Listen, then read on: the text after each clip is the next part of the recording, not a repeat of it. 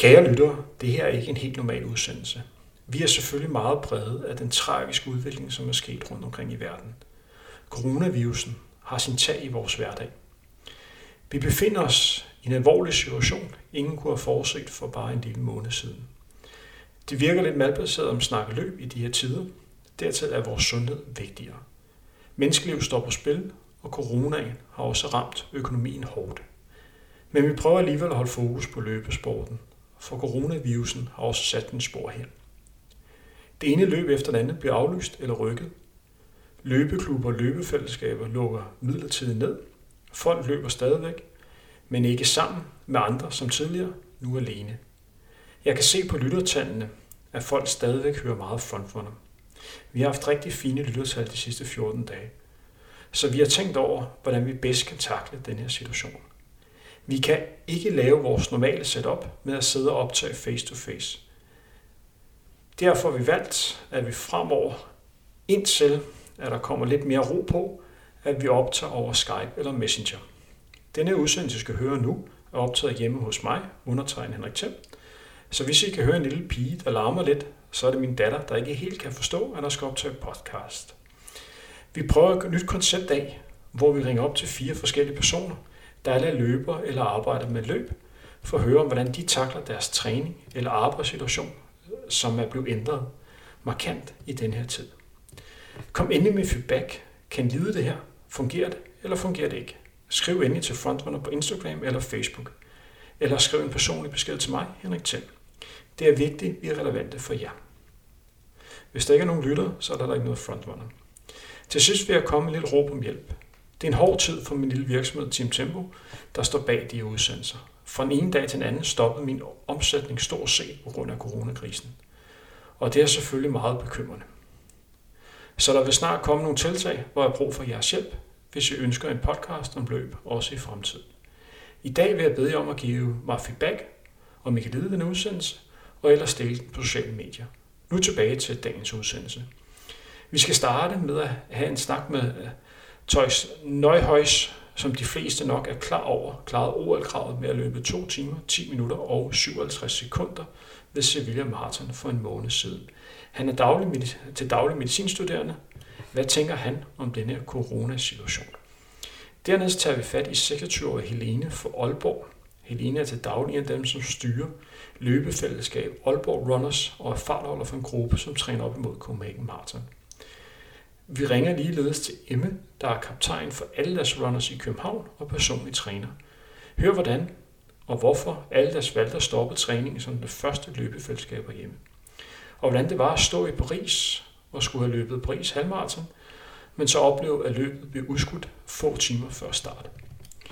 Til sidst ringer vi til Christian Jørgen til en snak om, hvordan coronakrisen har haft betydning for løbeserien Tracks, som Christian administrerer sammen med hans bror og at høre om, hvordan de danske løbeklubber takler den her situation. De løbeklubber, som står som arrangører for den her Tracks-serie. Håber I kunne lide denne udsendelse. Udsendelsen er produceret af Team Tempo. Endnu en gang tak til Tejs, Helene, Emma og Christian for at være med. God fornøjelse.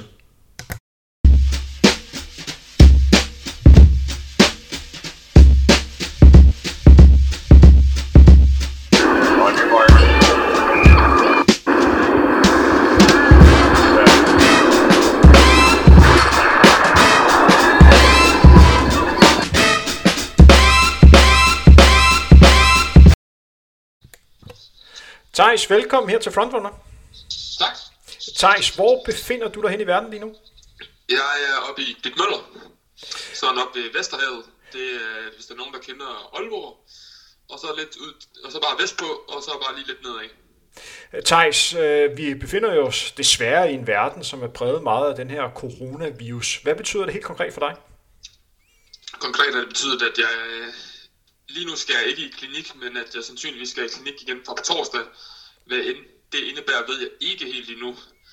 Så betyder det selvfølgelig, at, øh, at jeg har taget min forhåndsregel og taget ud vestpå, det er offentligt til er her, så jeg ikke skal dele døren til øh, ind i byen sammen med en masse andre, og flokkes i hovedbetal blandt andet andre folk. Så herude der kan jeg træne for mig selv stort set, og, og op i skoven uden at møde nogle andre så, så det er ikke så forskelligt for det, min hverdag ellers plejer at være, men uh, ja, det var da ikke lige det, jeg havde planlagt for et par uger siden, at det var, at det, var det, jeg skulle lave. Men, øh, Nej, Thijs, vi to lavede en optagelse for, for tre uger siden, og der snakkede vi også om corona, og der var jo ingen af os, der havde forestillet sig, at verden skulle se sådan ud her den dag i dag. Nej, det, det er gået hurtigt med den coronavirus, og øh, vi har desværre nok ikke set de sidste fra den, og der kommer nok til at gå nogle uger. Thijs, øh, vi går lidt mere i dybden med, med det spørgsmål og forholder os til, øh, hvilken effekt corona har på dig. Lad os dele det op i, i to områder. Det første er, hvordan det påvirker dig som medicinstuderende, der arbejder inden for, for sundhedsvæsen, eller kommer til at arbejde.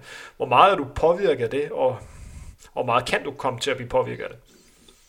Ja, altså lige nu, som det ser ud, så har jeg tilmeldt mig det, der hedder coronaberedskabet, som i Region Midtvest og Region Nord. Og så har jeg også øh, skrevet mig op øh, i Tisted Kommune i ældreplejen, eller akutfunktion, som manglede hænder. Så de kan alle sammen kontakte mig i tilfælde af, at de står og mangler øh, noget hjælp, som de vurderer, at den 9. semesters medicinstuderende kan, øh, kan varetage. Og, og ellers så er det at starte på klinik på torsdag. Det er det, vi har fået besked på. Og, for, og jeg har ikke fået at vide, hvorfor. Og for at være helt konkret, hvad kan man, når man er i 9. semester på medicin? Ja, det kommer nok an på, hvad man, hvad man spørger, men øh, man kan sige, det er halvandet år fra, at man er færdig som læge, så øh, kontra på, på bacheloren, der kunne jeg, øh, jeg, ved, jeg ved en del, men der har jeg været, altså der har jeg stort set ikke været i klinik. Jeg har trods alt været i, i klinik i en 3-4 måneder sammenhængende de sidste halvandet år, og er begyndt at tage egne patienter, og øh, ved, hvordan man skal strukturere en journal, og sådan helt basic funktioner kan jeg godt. Selvfølgelig kan jeg ikke gå ind og operere, men jeg kan måske godt assistere. Og det har jeg også været med til, så det er sådan nogle af de ting, man måske kan bruge til, altså til at passe en, en sengeafdeling.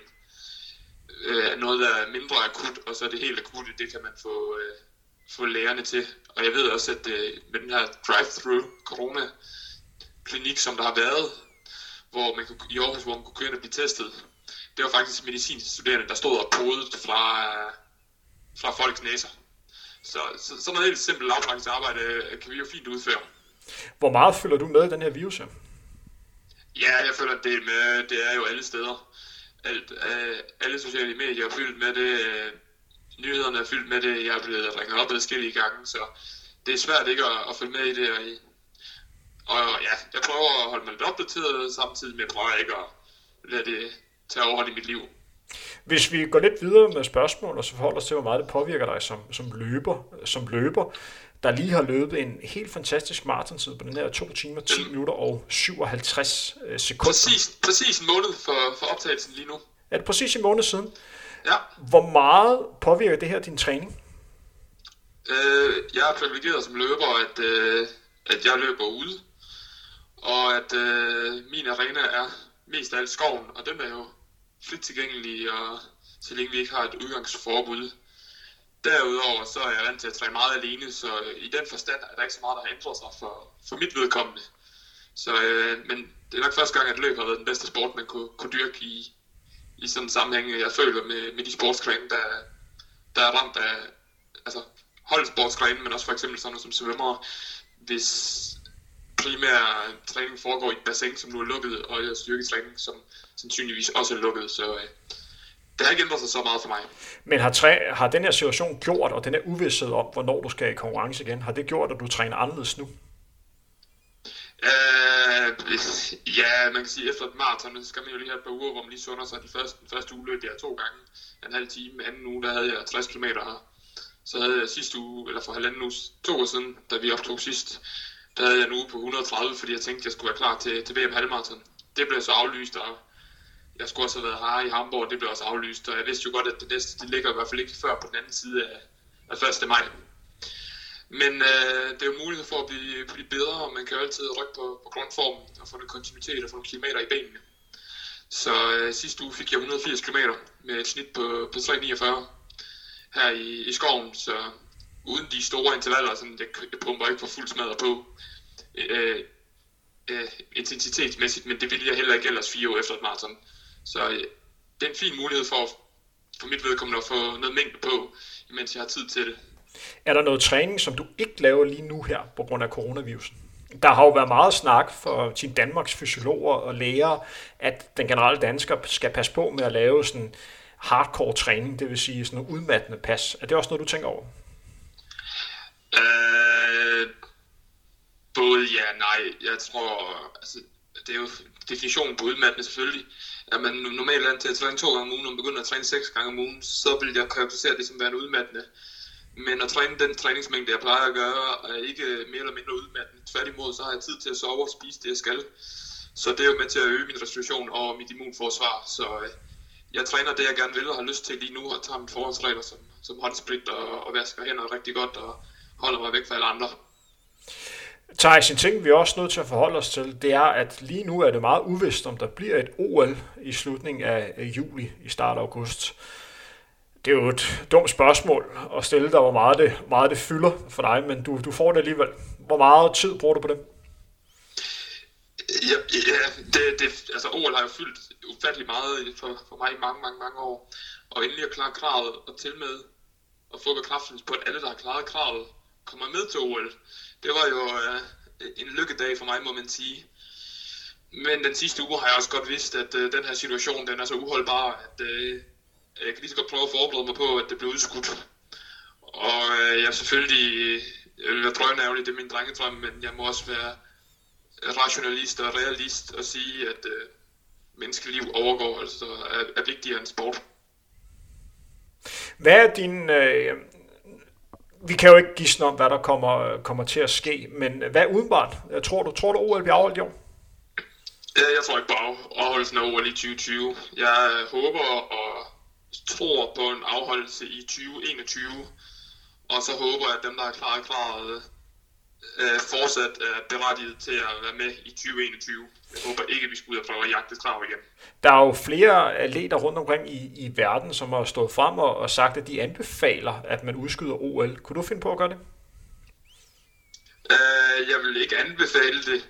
Altså, det er ikke, ikke op til mig at tage sådan en beslutning, og, og der er langt, folk, der er langt klogere end mig på, på verdenssituationen, og, og, alt, hvad det kræver at lave det her. Jeg har jo selv medarrangør Universaden, og, og ved, at det kræver og det er jo meget, meget småt sammenlignet med det her, men, og det er kun for Danmark, så jeg ved jo, hvor meget tid og penge og, og frivillige, der ligger bag, så det, det kan ikke være mig, der går ud og, og afgøre det. Jeg kan selvfølgelig godt give, hvad jeg synes vil være øh, mit bedste bud i den nuværende situation for, for alle sportsudøvere. Og det gælder jo, at folk skal jo have en færre chance for at kvalificere sig. Jeg gider heller ikke med op til et OL, hvor, øh, hvor de 10 bedste lande ikke er der. Thijs, øh, vi kan jo hurtigt blive enige om, at det vigtigste i den her situation her, det er, at vi får, vi får styr på coronavirusen, øh, så, så vi rent sundhedsmæssigt så hurtigt som muligt øh, kommer ovenpå. Men hvis vi forholder os til det, der sådan sker i, i den verden, som vi sidder og snakker om, nemlig øh, løbeverden.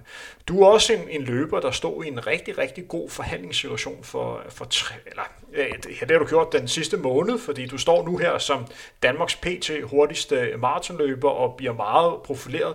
Har du kunne mærke, at det er gået lidt ud over den sponsorinteresse, som du ellers har kunne forvente at få nu her? Øh, både, både ja og nej. Øh Først har jeg levet i en lykkerus øh, efter det her maraton, hvor jeg har taget mig tid til at være sammen med min kæreste og min familie og venner og nyde det her. Og, øh, og så jeg har faktisk ikke nået til, point, til, til det punkt, hvor jeg selv er begyndt at opsøge sponsorer. Øh, jeg har heldigvis nogle gode sponsorer i forvejen, men selvfølgelig kunne det være rart at få en eller to mere, der kunne dække noget, så jeg faktisk kunne tjene en, en lille skilling på det. Thijs, undskyld. Jeg kunne tage mit øh, undskyld, jeg lige... på halvtid undskyld, jeg lige stopper det her, men kan du mærke nogle af de sponsorer, som du har? Du har jo også nogle, nogle små øh, virksomheder. Øh, undskyld over for dem, de gør et rigtig godt stykke arbejde, men de er også påvirket af den her situation, fordi folk bruger jo ikke penge, når alt er, er lukket ned. Er du bange for, at der er nogle af dem, der kunne finde på at trække deres støtte? Øh, det er, er faktisk noget, jeg overhovedet ikke har skænket en tanke. De har været, været meget lojale og trofaste indtil videre, men selvfølgelig, vi må se, hvad efterdønningerne den her krise bliver. Og det kan jo sagtens være, at det er der, man, man skærer lidt i, budgettet. Så, men det har jeg faktisk overhovedet ikke øh, vurderet endnu. Så, men det må vi tage, som det kommer. Og, og jeg håber, at jeg har en markedsværdi, øh, når det forhåbentlig bliver OL senere i år eller næste år sandsynligvis. Så, øh, så er der nogle andre, der vil byde på banen og kan se øh, potentiale i mig. Øh, Thijs, du nævnte jo tidligere, at øh, du om få dage starter på klinik. Hvor meget betyder det for din træning? Øh, jeg har jo for eksempel været i klinik i hele december også, og der satte jeg en PR på 10 km på under 29 minutter, og var en, løb en uge på 200 km der. Så det betyder ikke så meget. Vi har fået delt vores klinik op i, i at vi skal være, i stedet for hver mandag tirsdag, og vi har normalt mandag tirsdag, og så torsdag fredag. Og vi har 20 mand alle fire dage. Nu er vi delt op i 10 af, så har de første to dage, 10 af, så har de sidste to dage. Så jeg skal jo lidt mindre i klinikken, end jeg ellers skulle have været. Og grunden til, at man i det hele taget skal i klinik, det er jo fordi, når man kommer ud af den her krise, skal der helst også være, være nogle læger i, i fremtiden, ellers så står vi med en ny sundhedskrise. Så det er nok derfor, de er lidt opmærksom på, at de sidste par semestre af medicinstuderende, at de faktisk skal have gennemført deres klinik på nogenlunde rimelig vis, i forhold til, at de skulle være læger i samfundet snart. Thijs, du er også en løber, som har et stort netværk Øh, rundt omkring i verden, og du øh, sidder og snakker med, med løber, og DV'er, som du gør, som opholder sig i andre lande. Hvad siger de til hele den her situation? Ja, altså mange af dem er, er nået til et punkt, hvor de har fået aflyst deres, deres maratonløb, og de har måske håbet på, at øh, det kunne være, at de fik en chance i maj, men de kan nok godt indse nu, at det når de ikke, og, og, og maratonkvalden lukker blandt andet 1. juni.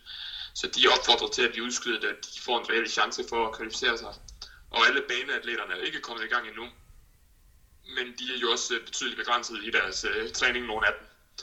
Så ja, der er mange, der er frustreret, der er mange, der har det, det rigtig hårdt, og jeg er heldig som, at øh, jeg løber og kan løbe ud i skoven og passe min træning 100%. Så ja. Men øh, Thijs, øh, du er vel også heldig stillet, hvis man kan tillade sig at sige det sådan, at du nu har taget valget at være, være maratonløber, og allerede nu har, har klaret kravet. Prøv at tænke på, hvis du har stået og skulle løbe maratonløb for eksempel i London i april.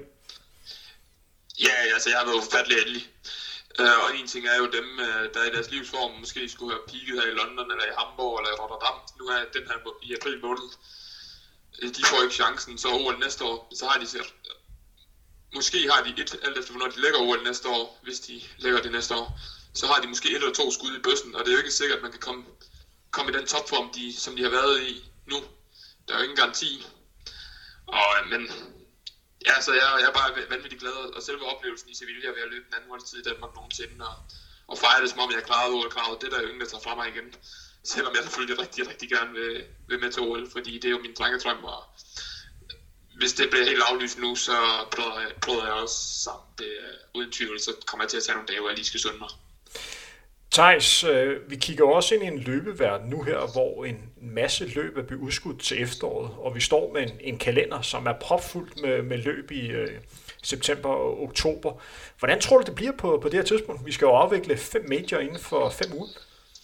Det bliver spændende, men øh, Lige nu øh, må vi først få det ud af verden, så kan vi begynde at gisne om øh, løbsdatoer og majors og, og personlige rekorder igen bagefter. Godt svaret, Thijs. Den sidste ting, jeg lige skal høre dig om, der sidder en, en masse løber, der hører med på, på den her udsendelse. Der sidder lidt i tvivl om, hvordan de skal forholde sig sådan rent træningsmæssigt til sådan en situation, som de nu sidder i. Hvad vil du anbefale øh, de forskellige løbere at gøre under den her coronakrise, hvor løb er en af de få ting, man rent faktisk har mulighed for at kunne gøre? Jamen, øh, der er et par generelle råd, jeg vil give. Øh, først og fremmest løb alene, eller med en anden løbemakker. Det der med, at vi løber i større grupper, det giver simpelthen ikke mening. Det bliver for dumt. Så træn med en eller to. Jeg, har blandt, jeg træner blandt andet med Magnus Devet, og ham har jeg været sammen med siden Mette Frederiksen gik på National TV og sagde, at øh, at vi lukker landet ned. Og vi har ikke trænet med nogen andre overhovedet i, i den tidsperiode. Så træn med en eller to andre, ikke med flere. Og så se det som en mulighed for at, at få lidt mængde på, for, for løbet de lidt flere, kilometer ude i, i skoven. Ikke, øh, behøver ikke nødvendigvis være hurtigt, men hvis man har gode ben, kan man jo løbe en, en progressiv tur. Og det sidste råd vil være ikke at, at gå for hurtigt frem. Man skal øh, ikke uh, gå fra to til seks gange om ugen. Thijs, øh, når jeg færdes og ude at løbe her i København, så kan jeg se, at der er flere og flere, der begynder at have sådan nogle mundbind på. Er det noget, som du anbefaler, man er på, når man Nej, er ude at løbe? Nej, det med det. Det er ingen mening. Hvad skal hænder før og efter, hvis I vil gøre noget, der er fornuftigt? Og når du løber med øh, Magnus De Witt, som også er en, en glimrende løber, du må endelig hilse ham øh, mange gange og ønske ham alt det bedste for den kommende sæson. Holder I afstand til hinanden, når I løber, eller løber I på samme måde, som I altid har gjort? Nej, man kan sige, at den aften øh, Mette Frederiksen gik på, der sad vi øh, klods op af hinanden og spiste aftensmad. Så øh, vi holder ikke afstand lige nu, fordi vi netop har været sammen lige siden. Og så hvis vi hvis det var, at vi skulle holde afstand til hinanden, det ville ikke give, give mening. Eller, så ville vi begge to have været syge, hvis en af os havde det nu. Så, øh, så nej. Men altså, hvis man løber med nogen, man ikke... Øh, generelt, man skal ikke løbe med nogen, man ikke stoler på. Man skal, man skal løbe med, med nogen, man er helt 100% sikker på, også isolere sig og overholde de her regler, og ikke tager, tager ud og laver alt muligt gag ude i offentligheden. Thijs, der er jo sikkert også mange, der gerne vil vide, om du selv har været, øh, været påvirket af den her coronakrise, om du har haft nogle symptomer, eller om du bare har sluppet billigt indtil videre. Jeg har ingenting haft overhovedet, så, øh, så det er ganske skønt. Og øh, din familie er også kommet godt igennem? De er alle sammen kommet godt igennem indtil videre, så det håber vi fortsat på. Thijs, tak fordi du har lyst til at være med på den her øh, forbindelse over telefonnettet, og, øh, god, og god træning, og held og lykke, når du starter igen i et lægeklinik. Mange tak.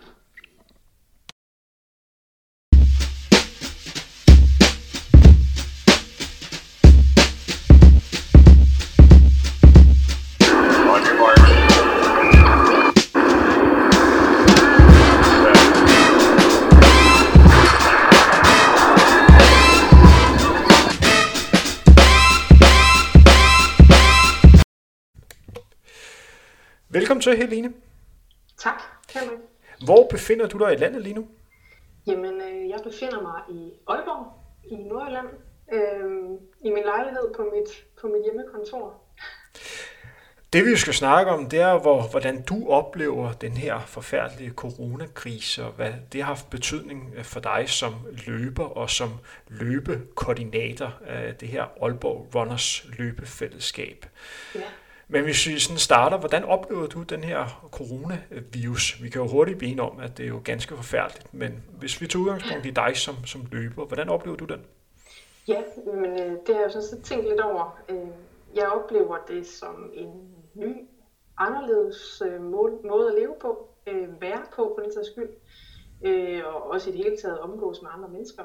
Øh, jeg synes jo, at øh, siden den 11. marts, hvor vores statsminister hun stod frem med Danmark lukker ned i overskriften, så har det været en uforberedt kamp, prøvelse med den her omstillingsparathed til at jamen, omstille sig til at være noget mere asocial, end hvad jeg typisk gerne vil. Øhm, og ligesom for, jeg tror for mange andre, så finder jeg en anden måde nu at, at have mine rutiner i at møde på arbejde og, og bruge døgnets timer på det, jeg gerne vil. Øhm, og så synes jeg også, at corona, det, øhm, det oplever jeg som en situation, hvor at tryghed og forudsigelighed er blevet rystet sådan godt og grundigt, hvis man kan sige det sådan. Øhm, jeg synes jo, at jeg forsøger, vi forsøger hver især at skabe en ny virkelighed øh, og finde tryghed og forudsigelighed i andre ting, end i hvert fald hvad samfundet kan tilbyde lige nu. Øh, og for den så skyld kalenderen, som altså for mit vedkommende har jeg i hvert fald måtte aflyse en masse ting. Øh, så synes jeg jo, at, øh, at jeg oplever corona som en tid, hvor øh, hvor statsminister, regeringen og Sundhedsstyrelsen til skyld, de gør et kæmpe stykke arbejde for at minde os om, at vi skal udvise samfundssind. At vi, øh, vi skal sætte hensyn til, til, hensyn til samfundet højere end vores egne interesser. Øh, så tror jeg også, at, at vi bliver at vi lige nu bliver mere bevidste om, hvad handling har betydning for andre mennesker. Det, det, det tror jeg, det er den måde, jeg vil beskrive det på. Helene, du arbejder som arkitekt. Øh, du nævnte jo, at du indrettede dit eget hjemmekontor. Hvordan er det at arbejde hjemme? Hvordan det er at arbejde hjemme? Ja. Øhm, det, det er anderledes. Øh, jeg er jo vant til at, at sidde på et kontor, hvor der sker rigtig mange ting hvor jeg er blandt rigtig mange mennesker med forskellige fagligheder. Øh, nu arbejder jeg jo i, i byggebranchen, så der er mange interessenter. Øh, så det er også der, hvor jeg normalt sidder. Øh, men det foregår jo så virtuelt nu. Altså her til morgen har jeg haft møde med jamen, 21 mennesker på samme tid øh, over Skype.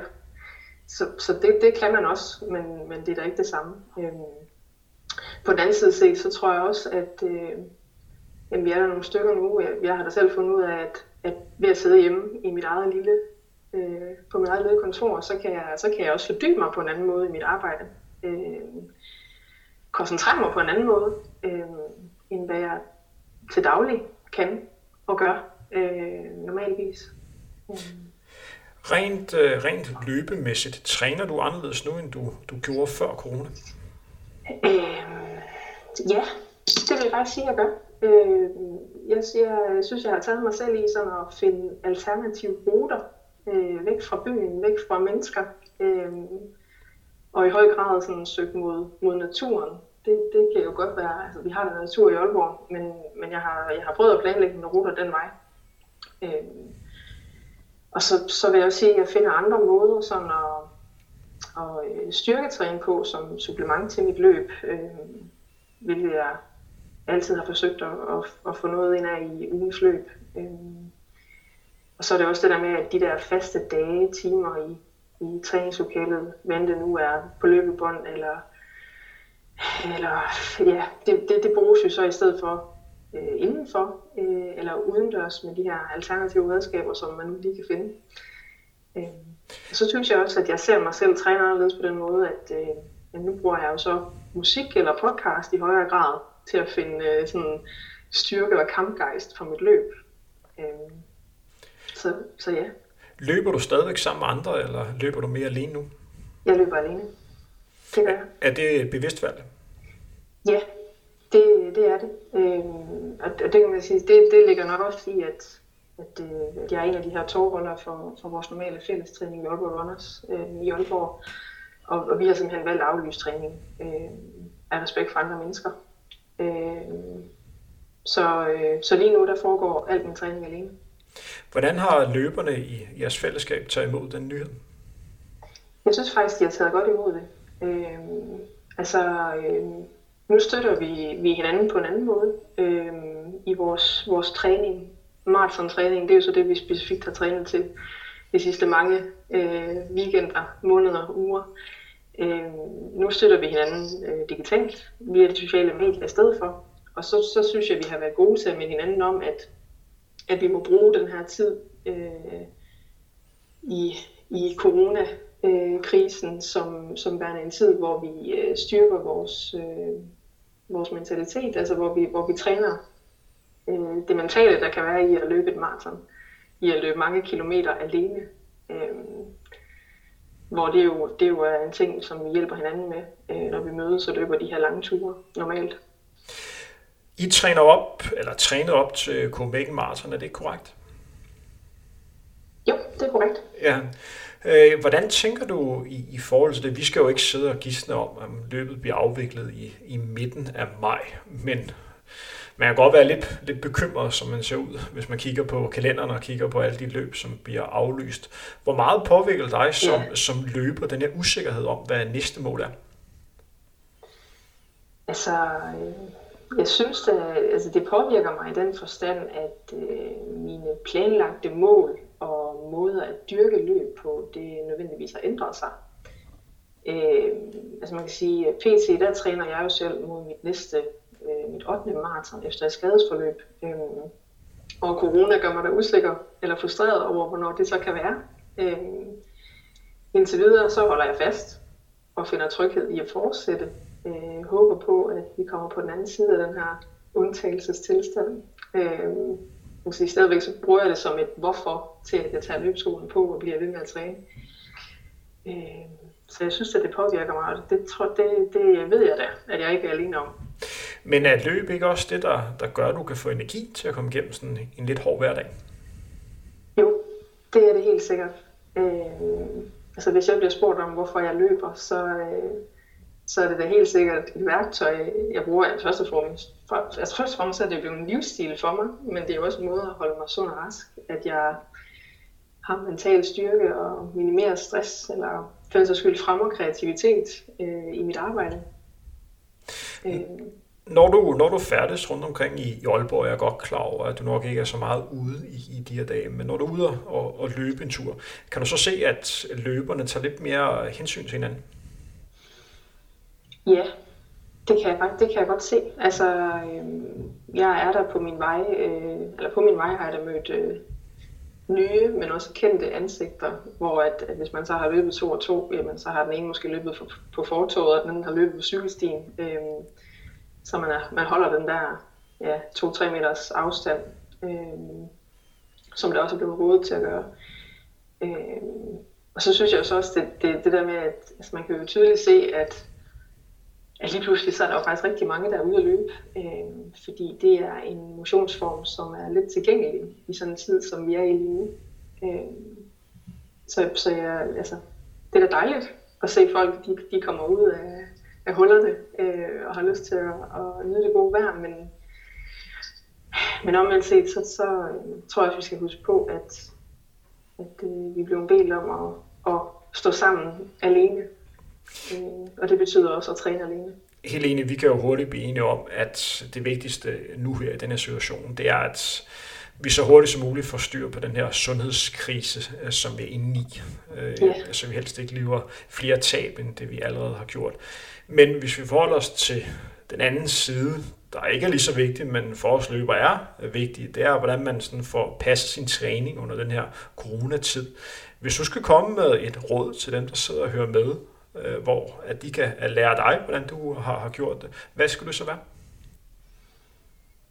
Jamen, øh, stå ved øh, og, øh, og øh, drage den her undtagelsestilstand til din fordel. Altså, for mig selv, der, der ser jeg det som en periode, hvor jeg får, øh, får mulighed for at, øh, at træne og styrke øh, det mentale ved at, ved at løbe, løbetræne i det hele taget. Øh, og ikke nødvendigvis være afhængig af, at jeg skal have andre med for at kan gennemføre øh, et træningspas. Øh, og så også lige så meget det der med at, at, at, at komme ud og løbe, øh, både for at få frisk luft, nu når man bliver bedt om at holde sig inden døre øh, i de fleste af døgnets timer, men også for at fastholde den her normalitet i øh, den daglige motion og træning, som, som jeg ved, at der er mange danskere, der, der godt kan lide at have. Så det vil da helt sikkert være min råd. Og jeg bliver også lige nødt til at øh, høre til, har du haft corona inde på, på kroppen? Er der nogen i din familie, som er ramt af den her forfærdelige sygdom? Nej, heldigvis lad os håbe, at det, øh, det fortsætter. I Aalborg Runners har I snakket om, hvordan I skal takle den situation, der kommer efter corona. Øh. Øh, altså jeg vil jo faktisk sige, at øh, indtil videre, så har vi jo selvfølgelig aflyst vores, vores træning og planlagte arrangementer. Kalenderen den er ryddet, øh, men vi øh, har jo tæt dialog med, med Sparta, som arrangerer Copenhagen Marathon som er vores ja, specifikke træning nu. Øh, og, og vi afventer lidt, øh, lidt ligesom Sparta egentlig gør med Copenhagen Marathon og øh, afholdelsen deraf, øh, for sådan at se, hvad det lige vores næste skridt er. Øh, så det er faktisk der, vi er nu. Øh, hvad vi ellers gør, har vi ikke snakket om. Fordi man kan jo forvente, at der langsomt kommer sådan en indkørsfase igen efter corona det er vel svært at tro på, at man fra dag et lige pludselig accepterer, at der kan være tusind mennesker samlet til en fællestræning. Ja, det, det tror jeg også på. Så øh, om end ikke andet, så må vi tage vores forbehold. Men øh, lad, os, lad os håbe det, øh, det bedste. Jeg vil gerne sige tak, fordi vi har lyst til at være med i den her frontrunner-udsendelse, så vi kunne fange dig over Messenger. Held og lykke. Siger tak, fordi jeg må være med. Ja, men selvfølgelig.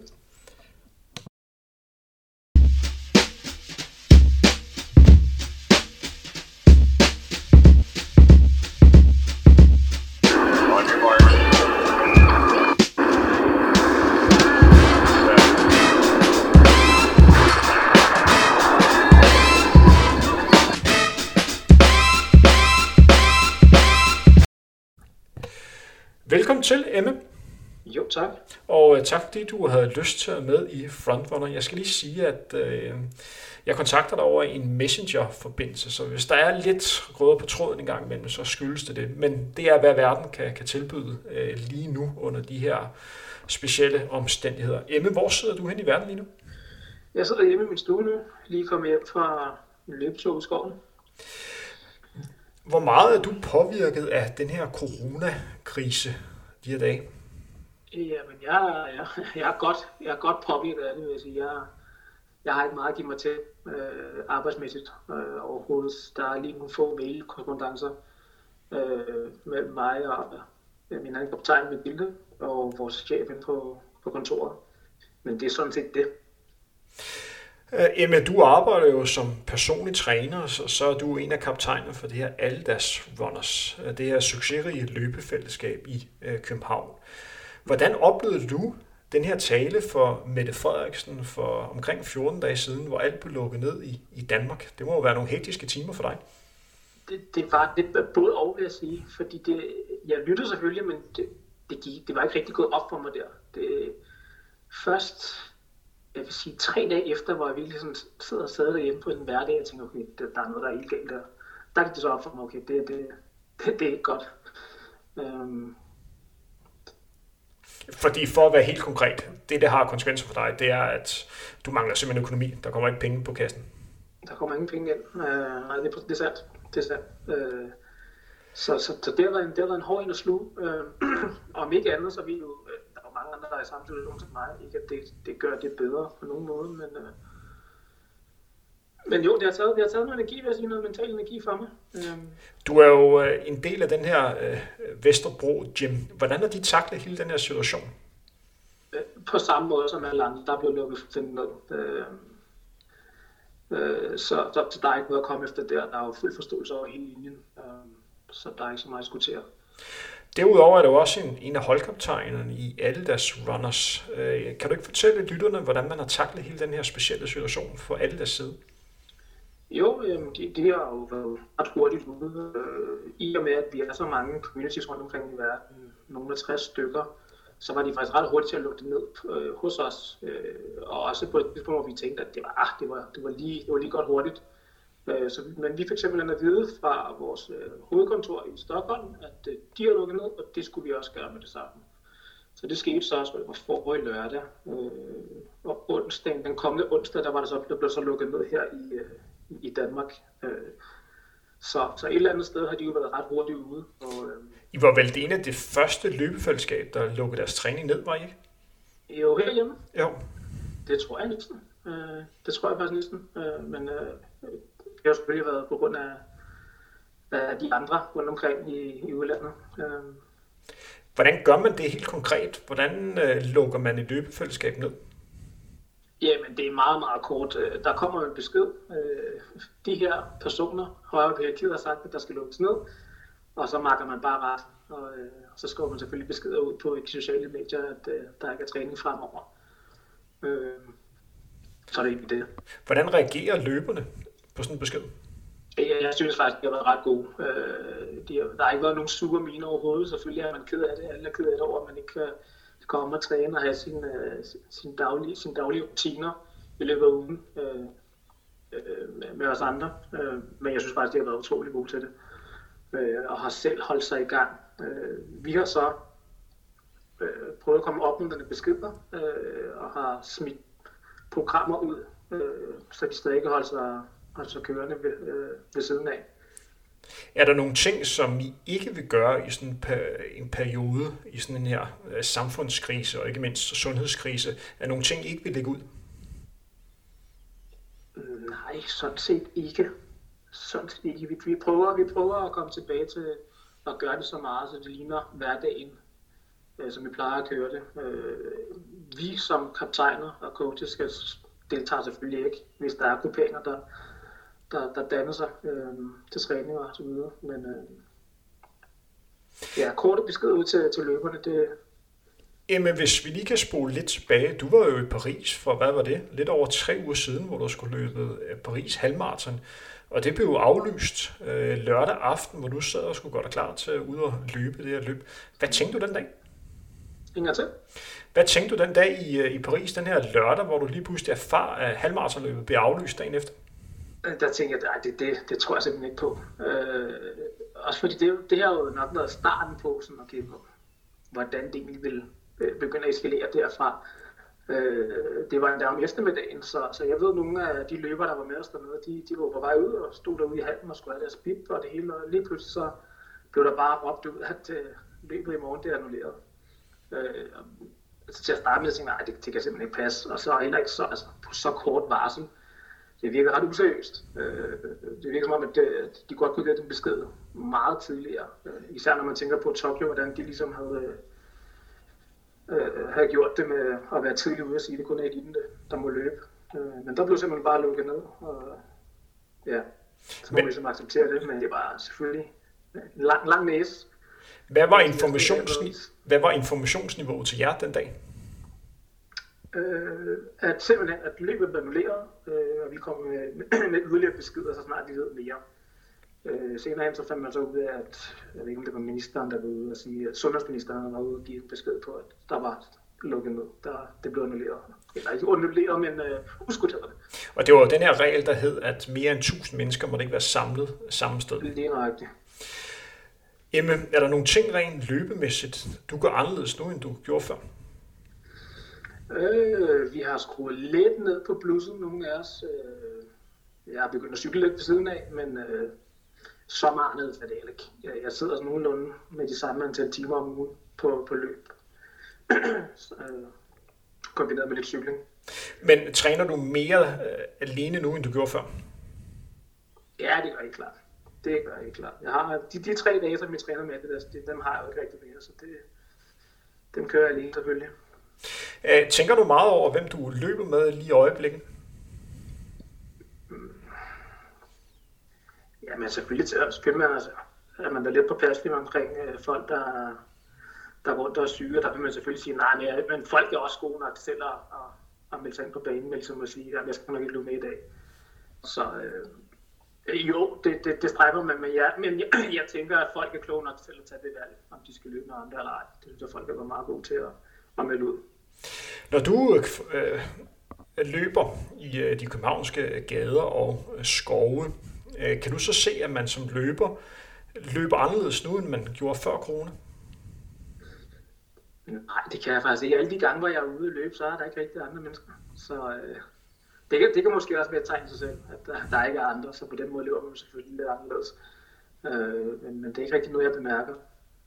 Men hvad for nogle regler har I meldt ud på Aldas? Har I simpelthen forbudt folk at, at, løbe, øh, at løbe sammen i grupper, eller hvordan har I gjort det nu her? Ja, lige præcis. Og, og i og med, at der også er blevet lukket ned, for eksempel også på, på Østerbro Stadion, så er det jo sagt til sig selv. Øh, og jeg kan, jo, jeg kan jo følge med på, de, på de sociale medier og se, at folk de løber i meget, meget små grupperinger, hvis de endelig løber sammen. Øh, og der bliver holdt afstand, så det er jo, det er jo så fint. Når du snakker med løbere, kan du så fornemme, at folk begynder at træne anderledes nu? Der er jo en masse løbere, der står i en, en lidt speciel situation, hvor deres hovedmål, som sikkert har været et halvmarathon her i foråret eller et maraton, er blevet aflyst. Kan du se, at folk begynder at træne på en ny måde? Øh, ikke, faktisk ikke. Jeg vil sige, at øh, lige nu, som, som folk løber hos os, øh, der, der tror jeg stadig på, at der er et øh, Copenhagen Marathon. Øh, det kan selvfølgelig godt lade sig gøre, men, men, men, men, men nej, men, men lad os nu se, når den, når den så, når vi kommer dertil, hvordan, det, hvordan udfaldet så er efterfølgende. Fordi en ting er, at når coronavirusen den øh, begynder at aftage, man må også forvente, at der kommer en periode efter, hvor man gradvist skal vende sig til at være samlet i, i flokke igen. Øh, det er jo de færreste, der nok tror, at vi får dag et efter corona øh, tillader, at mere end 1000 mennesker er samlet på det samme sted på samme tidspunkt. Ja, jeg tror at også, folk har respekten for det, men man har lyst til at møde op, øh, når det så er på, på dag 1. Så det bliver faktisk et ret spændende udfald. Men øh, kan du fornemme, at øh, folk træner mere nu her? Været er jo fantastisk, og der er jo mange mennesker, der har lige pludselig endnu mere tid, end de ellers plejer at have. Mm, ja, jeg synes, det er meget lige med, som det var før, og det, og jeg tror måske selvfølgelig også kun, at det, det er fordi, at der er et håb på, på Copenhagen Marathon. Berlin, der var selvfølgelig, der var vel mange, der skulle have været afsted. Øh, men om ikke andet, så skal man jo stadig have de lange ture, hvis man skal løbe det maraton der. Så, øh, så øh, der er måske blevet skruet en lille smule ned på blusset øh, i forhold til, til intensitet, men, men, men det er så også det. Ellers synes jeg, at mængden stadig er der for, for mange. Emma, du arbejder jo som personlig træner og har jo fuldstændig styr på, hvordan man som løber skal lave styrketræning og ikke mindst øh, koretræning. Der er en masse løber nu her, som skal lave den her stabilitetstræning, men ikke rigtig kan, kan finde et fitnesscenter. Har du nogle gode fif til, hvordan man kan holde øh, sin kåre ved lige under i den her periode, hvor man kan komme i fitnesscenter? Jamen, jeg synes det er egentlig bare, at man skulle til at lave en challenge, men der er så mange, der er i gang med i øjeblikket. Det er bare så overrasket mig lidt. Øh, jeg ved, vi øh, inde på Adidas Global Instagram, de kommer til at smide nogle, nogle videoer op med, med core-træning, øh, hjemmecore-træning, øh, som man godt så i gang. Men det er helt klart mit bedste bud, det er at få modden frem der, der, derhjemme, øh, og så få lavet nogle øvelser. Hvad med decideret styrketræning for, for benene? Hvad vil du anbefale der? Hvis man kan finde en kettlebell et sted, så vil det være et øh, fremragende værktøj at tage i brug, og stadig få lavet sine squats og lunges, og hvad der nu ellers er relateret til, til løb.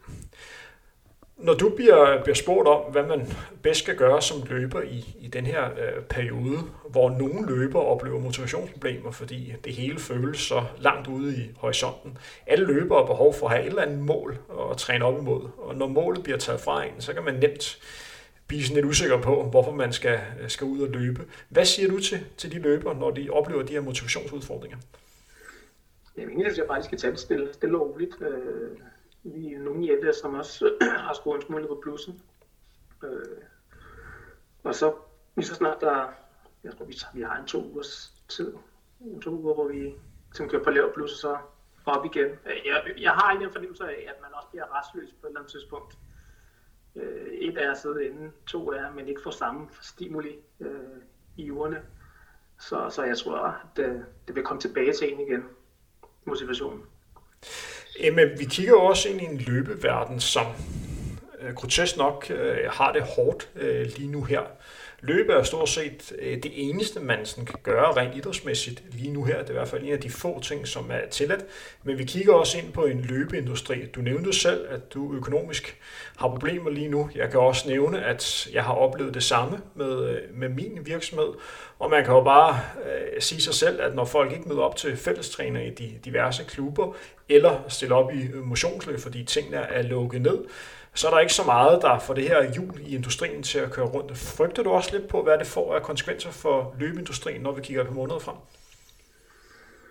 Hmm, det er et godt spørgsmål. Øh, Eller tror du, det overhovedet får noget betydning?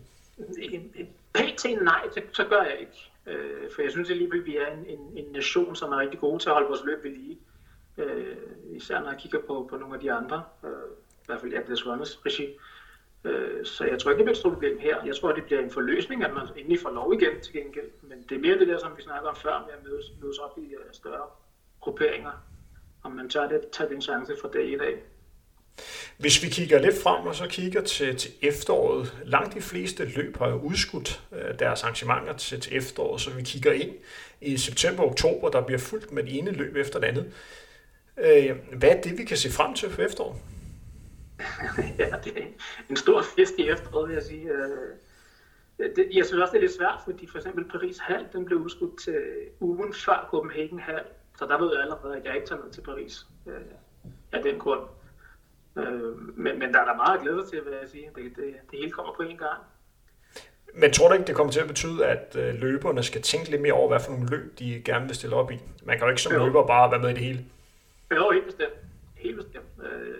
Der kunne jeg da også forestille mig, at øh, majorsne, de, de selvfølgelig trækker allermest. Øh, hvis vi i hvert fald snakker maraton, øh, og det samme inden for, for superhalves. Øh, men jo, der, der, skal, der skal tænkes taktisk for at få det hele til at gå op i noget. Jamen, du er jo holdkaptajn for det her Adidas Runners. Du skal jo ikke være talsmand på, hvordan Adidas har taklet den her situation. Men hvordan fornemmer du, at de har gjort det? Det er jo også en speciel situation for sådan en kæmpe gigant som Adidas. Ja, jeg, jeg synes, det har været fint. Jeg synes, det har været en fin udmelding, det, de, de er kommet med øh, til alle Oscar-tegner rundt omkring. Øh, og, og igen, altså folk har jo ret kunne se seriøsiteten i at, at få lukket ned i et land, hvor meget det har betydet. Så af den grund har der ikke været særlig meget brok. Og der har faktisk ikke været noget brok andet end en ævelse. Øh, men jeg synes, de har håndteret det super fint. Fordi vi kigger jo også på et øh, løbetøj, løbesko gigant, som stod og skulle i gang med at lancere deres supersko hele foråret 2020, var jo nærmest bygget op på, at man skulle se den her, den her krig med de her giganter inden for løbeskosmarkedet. Og det er jo udskudt nu, og spørgsmålet er, hvornår vi får lov til at se. Ja, af hvad jeg kan se øh, lige nu, så, så kommer skoen stadig ud på samme tidspunkt, men det, det, det er jo lidt flad fornemmelse, øh, i og med, at der har Ja, for eksempel nu med nogen fra Paris, som de, de må løbe 500 meter. Så det er jo ikke lige løbesko, øh, køb af løbesko, de, de går og tænker på lige nu. Øh, og folk, der er hårdt ramt af økonomi, de har jo heller ikke tænkt det. Øh, så jeg tror, at, at deres release dato er de samme. Det tror jeg ikke, det kommer til at gøre noget ved. Men, men af en eller anden grund, kommer tingene bare til at blive skubbet. Ikke? At de bliver måske lidt på sandene her i første april, når den første sko den, den, den lander. Og vi skal jo hurtigt lige nævne, at vi, vi begge er jo enige om, at det vigtigste lige nu her, det er jo alle, der selvfølgelig også og andre sko og, og, og tøj, øh, spillere på det her marked. Alle har jo fokus på den her forfærdelige situation, verden står i. Vi forholder os til, hvad der sker i løbeverdenen lige nu her. Emmy, jeg vil gerne sige tak, fordi du har lyst til at være, være med. Jamen, tak for at jeg med. Øh, vi snakkes ved. Det gør vi i hvert fald.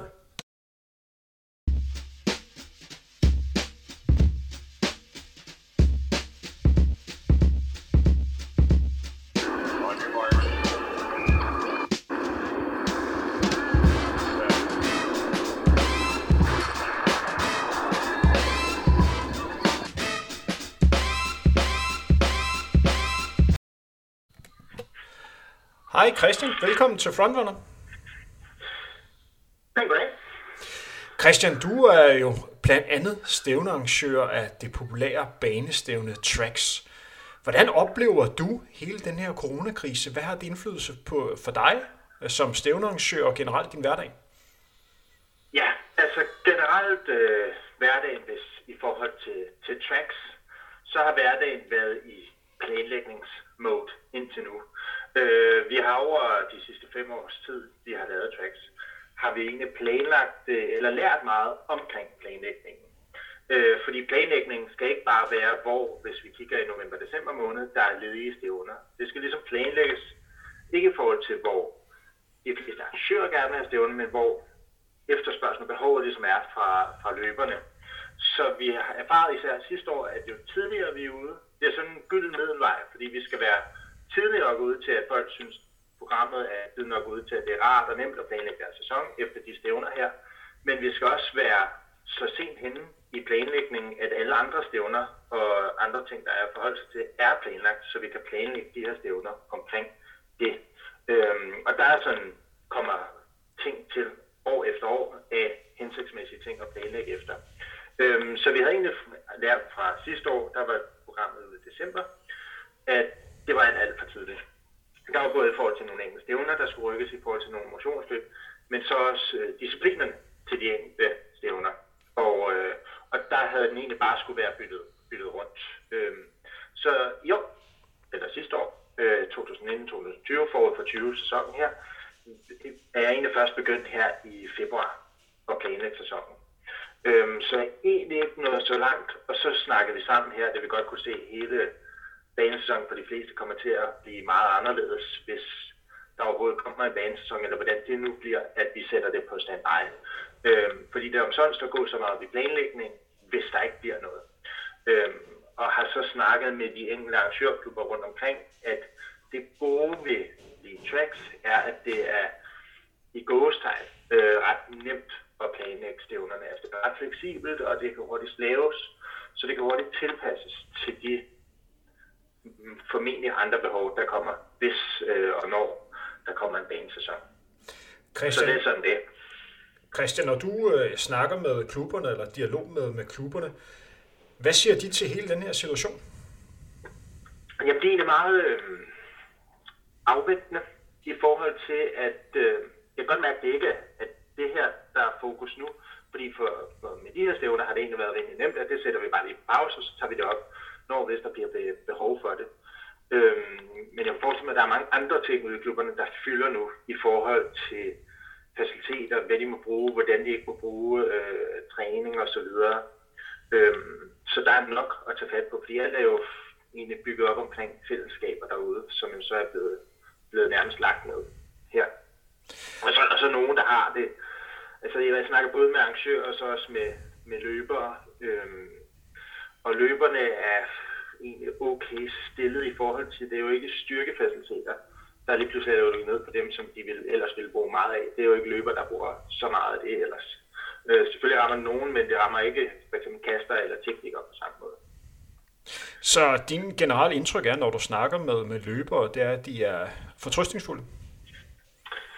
Ja, altså de, de tager deres øh, forholdsregler. Øh, om for mange ændrer deres hverdag sig egentlig ikke så meget, så er der noget med, at de ikke kan, kan løbe sammen med dem. De plejer at løbe sammen med, med træningen, øh, bliver stadig foretaget. Øh, så er der nogle enkelte løber, der har taget nogle forholdsregler i forhold til, om der måske måtte komme lad os sige, et udgangsforbud, øh, og har haft kontakt til løbebåndsproducenter og fået dem til at stille nogle bånd til side, som de måske kunne få hjem, hvis det var.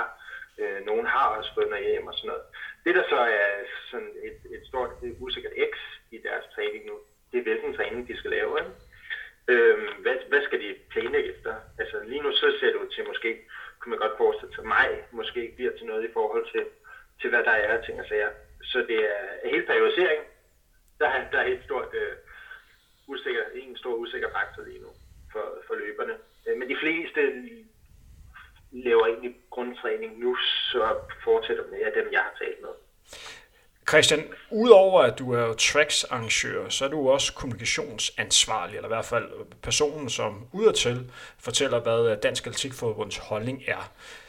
Du skal jo ikke stå til regnskab på, hvad, hvad DAF mener, men det jeg gerne vil høre ind til, det er, at hvordan påvirker det her din, din arbejdsdag? Hvordan ser en arbejdsdag ud for dig nu her?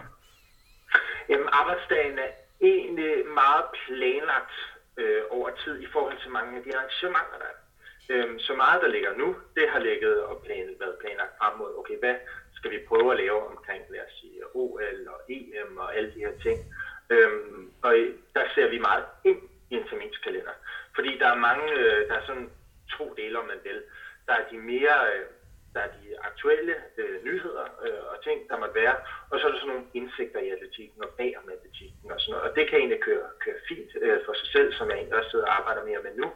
Men alle de her aktuelle ting, der måtte være, det er gået over til ikke at blive aktuelt om arrangementer og, og begivenheder, men mere at blive og skal blive aktuelt, hvordan er situationen lige nu. Så det fylder, fylder lidt. Øh, og der er mange, der ikke ved meget, og mange, der skal forholde sig til meget, andre ikke nødvendigvis helt ved andet end, at mange forholder sig til noget. Øhm, så, så det fylder egentlig meget lige nu i den henseende, at vi kigger ind i et 2020, der, der ikke lige kan planlægges lige nu, øh, kommunikationsmæssigt i hvert fald. Øh, Christian, udover at du står som stævnarrangør for, for Tracks og og du er også med ind over kommunikationen for, øh, for Dansk Atletikforbund, så er du jo også øh, selv løber. Hvor meget påvirker det her din egen træning?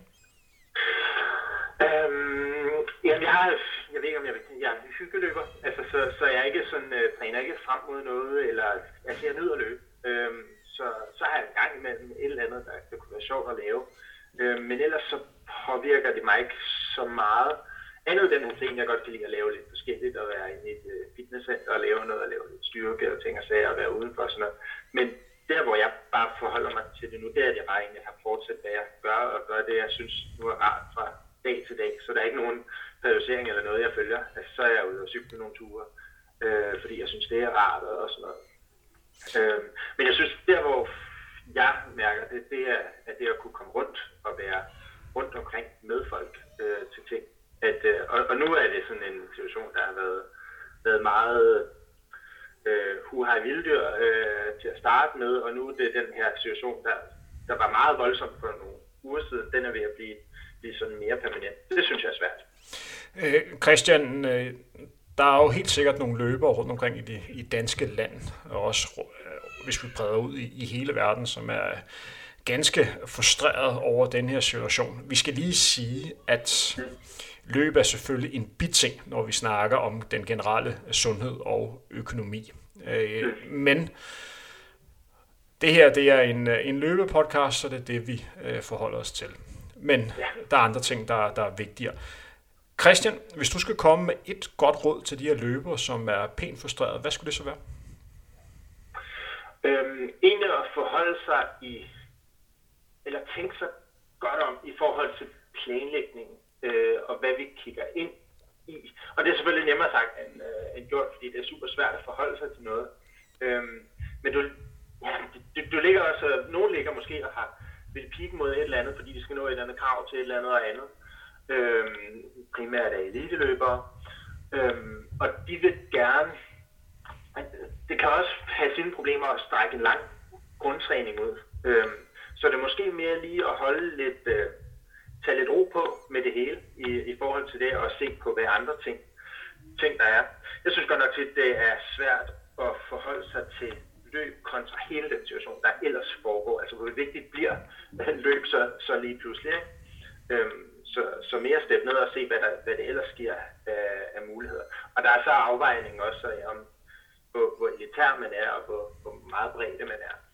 Men øh, Christian, for lige at spole til, tilbage igen i forhold til, til forhold til tracks, der er jo mange løbere, der sidder der og bekymret for, om der overhovedet kommer en, en banesæson, om løberne egentlig får mulighed for at kunne løbe nogle baneløb.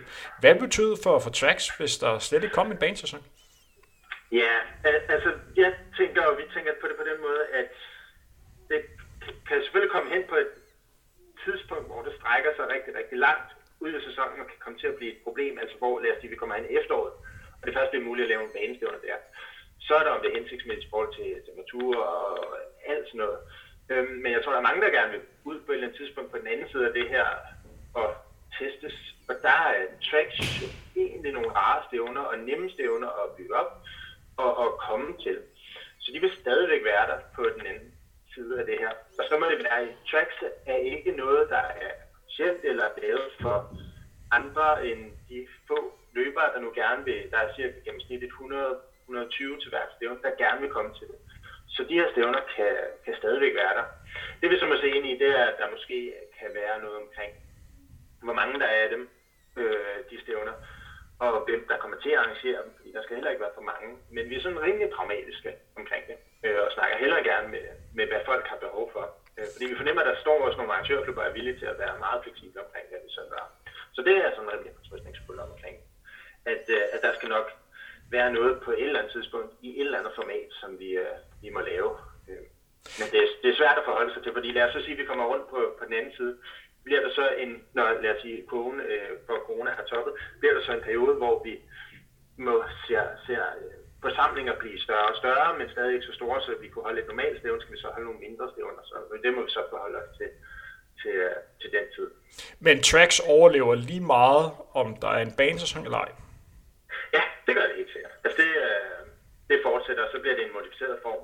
Øh, når det bliver. Så må vi se, om øh, hvordan med Game of Tracks. Så man kunne godt forestille sig, lad os sige, et scenarie, hvor vi har den her Game of Tracks pulje, hvor der er penge til mange bedste løbere, at der er måske ikke startgebyr eller indtægter nok for, for klubberne til at bidrage til den. Det er klubberne, der bidrager til den pulje. At så, øh, lad os sige, så sløjfer vi den, eller modificerer vi den i år, for at vi bare kan have nogle løb øh, og løbe til. Så, så der bliver noget tracks i en, en eller anden form for modificeret form, håber jeg i år, øh, før eller siden. Øh, og lad os sige, at vi får lov i måske i juni eller juli at lave noget, så kan vi rimelig hurtigt stikke noget på benene der, vil jeg mene. Hvor meget skal I forholde jer til, hvordan kalenderen ellers øh, ser ud, når du sidder og planlægger de her banestævner? Kunne man forestille sig sådan, at i en august måned, øh, at der lige pludselig vil være usædvanligt mange banestævner på, på kort tid, fordi at her der er mulighed for at få flettet en masse løb ind? Ja, lige nu ser det ud som om, at, at alt bliver udskudt. Øh, så det gør jo også, at der er meget, rigtig meget til den tid til, at der bliver lavet. Så jeg tror måske, at alle os, der laver noget, har et endnu større ansvar for lige at tale sammen om, hvor og hvad vi gør. Øhm, nu er det så så hensigtsmæssigt i forhold til det her, at det er rimelig meget af den danske for mange øhm, baneløbskalender tracks fylder. Og det er også hensigt, øh, hensynet bag at lave en samlet serie, at man kan planlægge lidt mere hensigtsmæssigt i forhold til en masse stævner, hvor skal hvad ligge, øh, så det ikke ligger oven i hinanden. Øhm, og der er vi alligevel et godt stykke, men så er der selvfølgelig mange andre ting, der også er. Og, fordi noget af det, vi forholder os til, det er også internationale stævner. Altså, hvor er de og de stævner, og hvad kan folk have lyst til at bruge, som måske dog bare ikke stævner op til stævner i udlandet og distancer og sådan noget. Men jeg, jeg overvejer måske, om der måske bliver et øget behov for en af de her hjemlige stævner for mange af eliten og konkurrenceløberne. Christ, øhm, fordi Christ, de måske ikke får mulighed for at rejse ud. Christian, øh, en ting, som I sikkert også sidder og følger lidt med i, det er, om, om OL bliver afholdt i, i år. Vi skal ikke sidde og gøre os kloge på, om der bliver afholdt OL i, i, i 2020, eller man skubber det, øh, skubber det helt frem. Men er det noget, der kan have betydning for jer, hvis der ikke skulle være OL i år? Vil det, vil det sige, at der er en periode her, hvor der er mulighed for at kunne være endnu flere øh, løb, eller vil det være under alle omstændigheder, fordi OL er interessant for så få mennesker? Øh, ja, det, altså tracks for forholder sig ikke som sådan til OL. Dem, der vi forholder sig til OL, det er at, at sige, okay, hvornår kunne de danske øh, løbere være, eller de danske udøvere være i aktion, eller kunne der være andre sportsgrene, hvor der, der er danskere, og folk har interesse i at se så laver vi selvfølgelig ikke nogen stævner der. Det samme var faktisk med fodbold der er udskudt. Nu har vi forholdt os til, øh, at der kunne vi ikke, skulle vi nok ikke lige et stævne lige på, på de aftener, hvor der er de stævner der.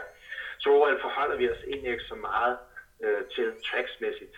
Øh, jeg synes, det er personligt super synd med, med sådan som, lad os sige, OL bliver afholdt. Så bliver det jo ikke nødvendigvis de bedste på dagen, øh, der kommer til, at, eller det bliver netop de bedste på dagen, men det bliver ikke de bedste, der har forberedt sig over lang tid og gjort alt, hvad de kunne, som man sædvanligt ser i OL-cykluser, der kommer til at vinde. Så lad os sige, at du vinder, så bliver det måske også på den præmis, at andre ikke har haft mulighed at, at, at træne sig normalt op til et OL, som det ellers ville være. Så har du faktisk øh, været den bedste, eller har du bare været den bedste i et år, der har været meget anderledes. Øh, det synes jeg ville se lidt specielt ud, hvis, hvis man vælger at afholde OL. Christian, det bliver, det bliver spændende at følge. Tak fordi du har lyst til at være med i, i Frontrunner, og vi skal lige gøre opmærksom på, at den her samtale under omstændighederne gør, at vi har optaget den under Messenger, så hvis der har været lidt, hvis der er lidt problemer i klaster med, med lyden, så skyldes det det. Men her på Frontrunner synes vi, det er rigtig vigtigt, at vi holder gryden i kog øh, i den her periode og, og kommer med ud med et vigtigt budskab om, hvad coronavirusen betyder for mange løbeinteresserede danskere, og hvad det betyder for, for løbeindustrien. Og lige den sidste ting, hvis I kan høre et lille barn, der sådan hopper lidt rundt og danser, så er det min øh, lille datter, der ikke helt har forstået, at far han skal optage podcast. Men sådan er det i de her tider. Christian, tak fordi du har lyst til at være med. Det var det. Og det sidste råd er bare, at alle, der er derude, skal være, som jeg har sagt, på trøstningsfulde at der kommer, vi skal nok være der i det format, det så giver mening på det tidspunkt. Men det tager vi løbende. Det bliver spændende, det bliver spændende at følge. Vi snakkes ved, Christian. Vi snakkes.